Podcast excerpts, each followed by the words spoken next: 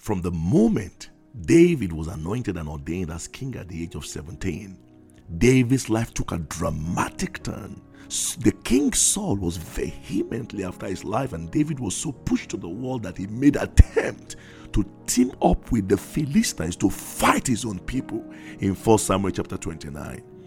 At the time when David returned home after the Philistines rejected his moral and military support against the Israelite, he discovered that his people, his wives, and the city, Ziklag, had been taken captive and burnt with fire.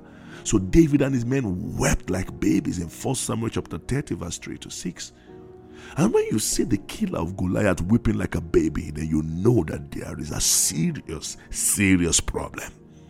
In 1 Samuel chapter 30, verse 7, David said to Abiathar the priest, after weeping, after crying, he said, I pray thee, bring me hither the ephod.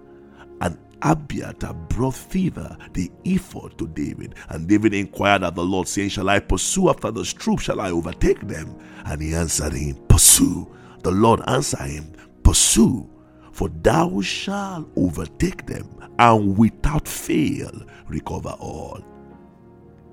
David requested the priest Abiathar to bring the ephod. He wanted to know the mind of God concerning what to do.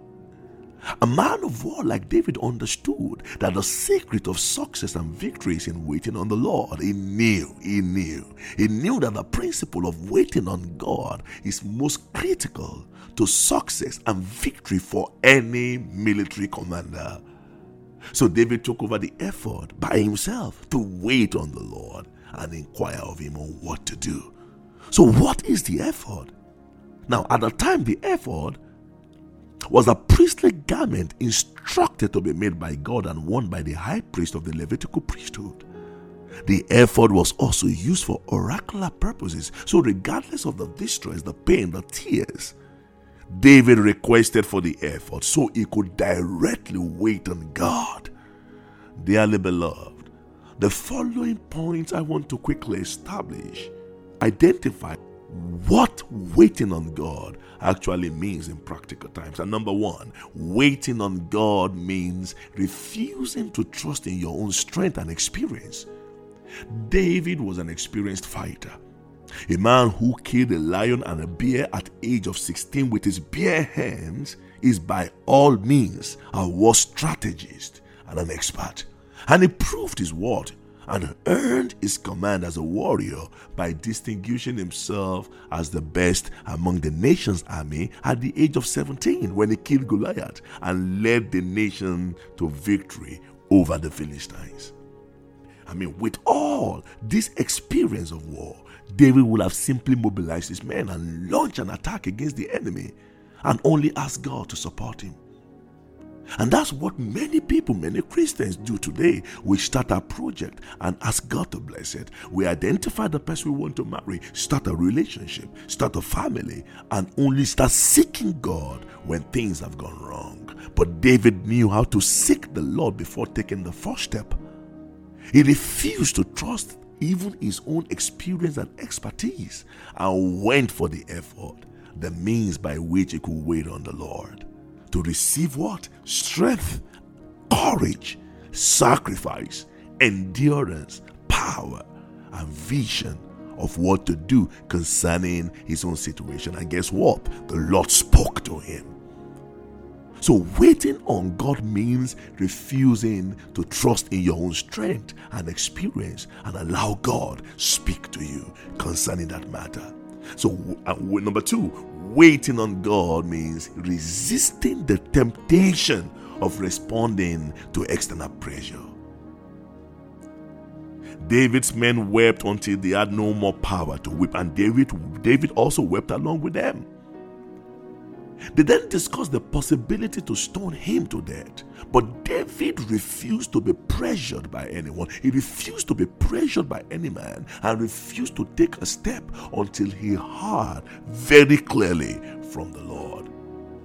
It is the strategy of the enemy to create pressure and tension around you so that these tensions and pressure will cause you to hurry out of God's presence in response to the demand of man.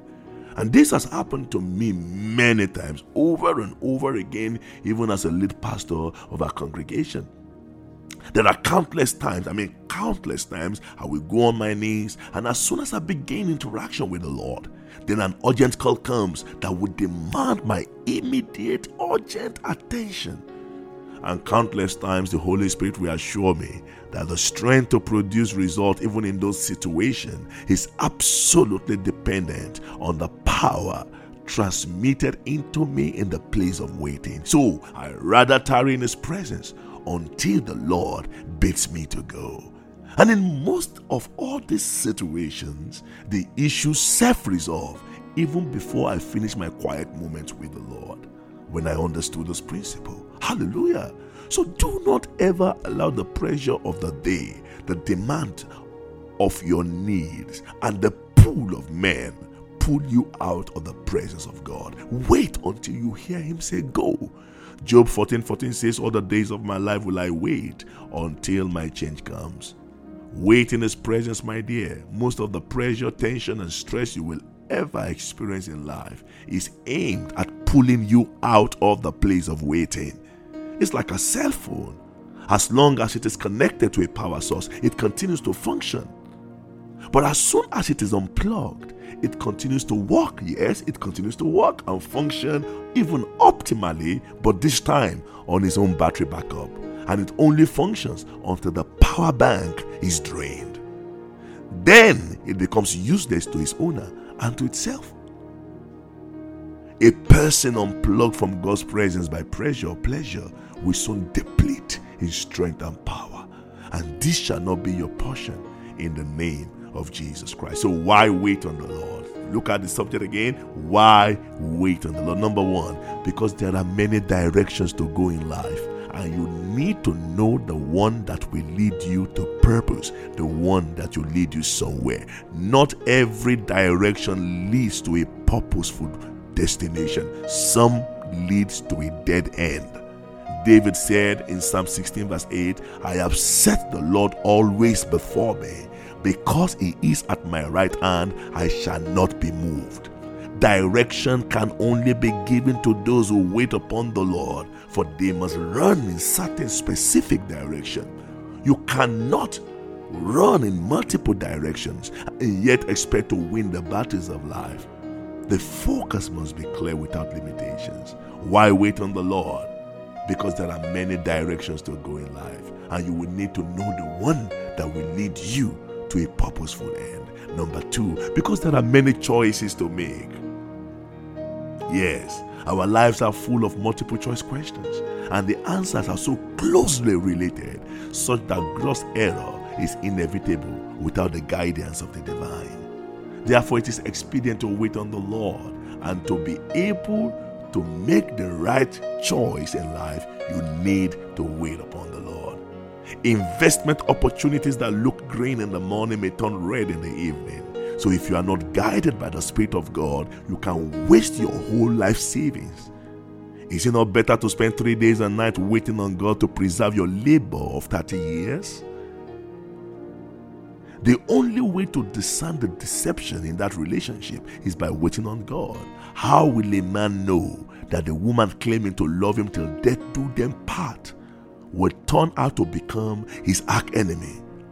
How would a woman who felt so loved by the perfect gentleman a few years ago believe that the same man will forsake her and their children to follow a prostitute of a woman? Is it not better to set one month apart to seek the Lord on what choice to make than to spend 10 years dealing with hurt and fighting for the custody of the children? My dear friends, my dear friends, wait on the Lord so you can make the right choices in your life because there are choices that have eternal consequences. Proverbs 3 verse 8 says, Trust in the Lord with all your heart. Lean not on your own understanding. In all your ways acknowledge Him, and He shall direct your path. Why wait on the Lord? Because there are many instructions and multiple instructors. There are many instructions out there and multiple instructors. Everyone seems to have an opinion. Google search seems to be the lifesaver for some. How to find a wife in 15 minutes, how to cook elephant skin in 10 minutes, and all the do it yourself tricks. Too many instructors. Even those whose lives are in shambles are life coaches.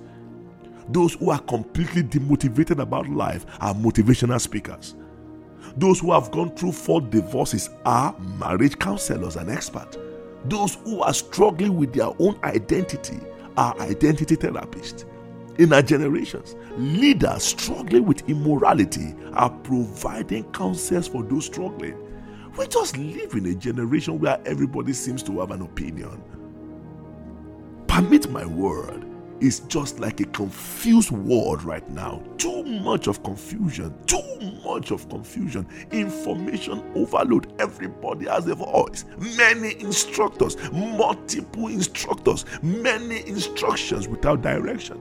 Without direction. That's why you, you must look up to the one who knows all things.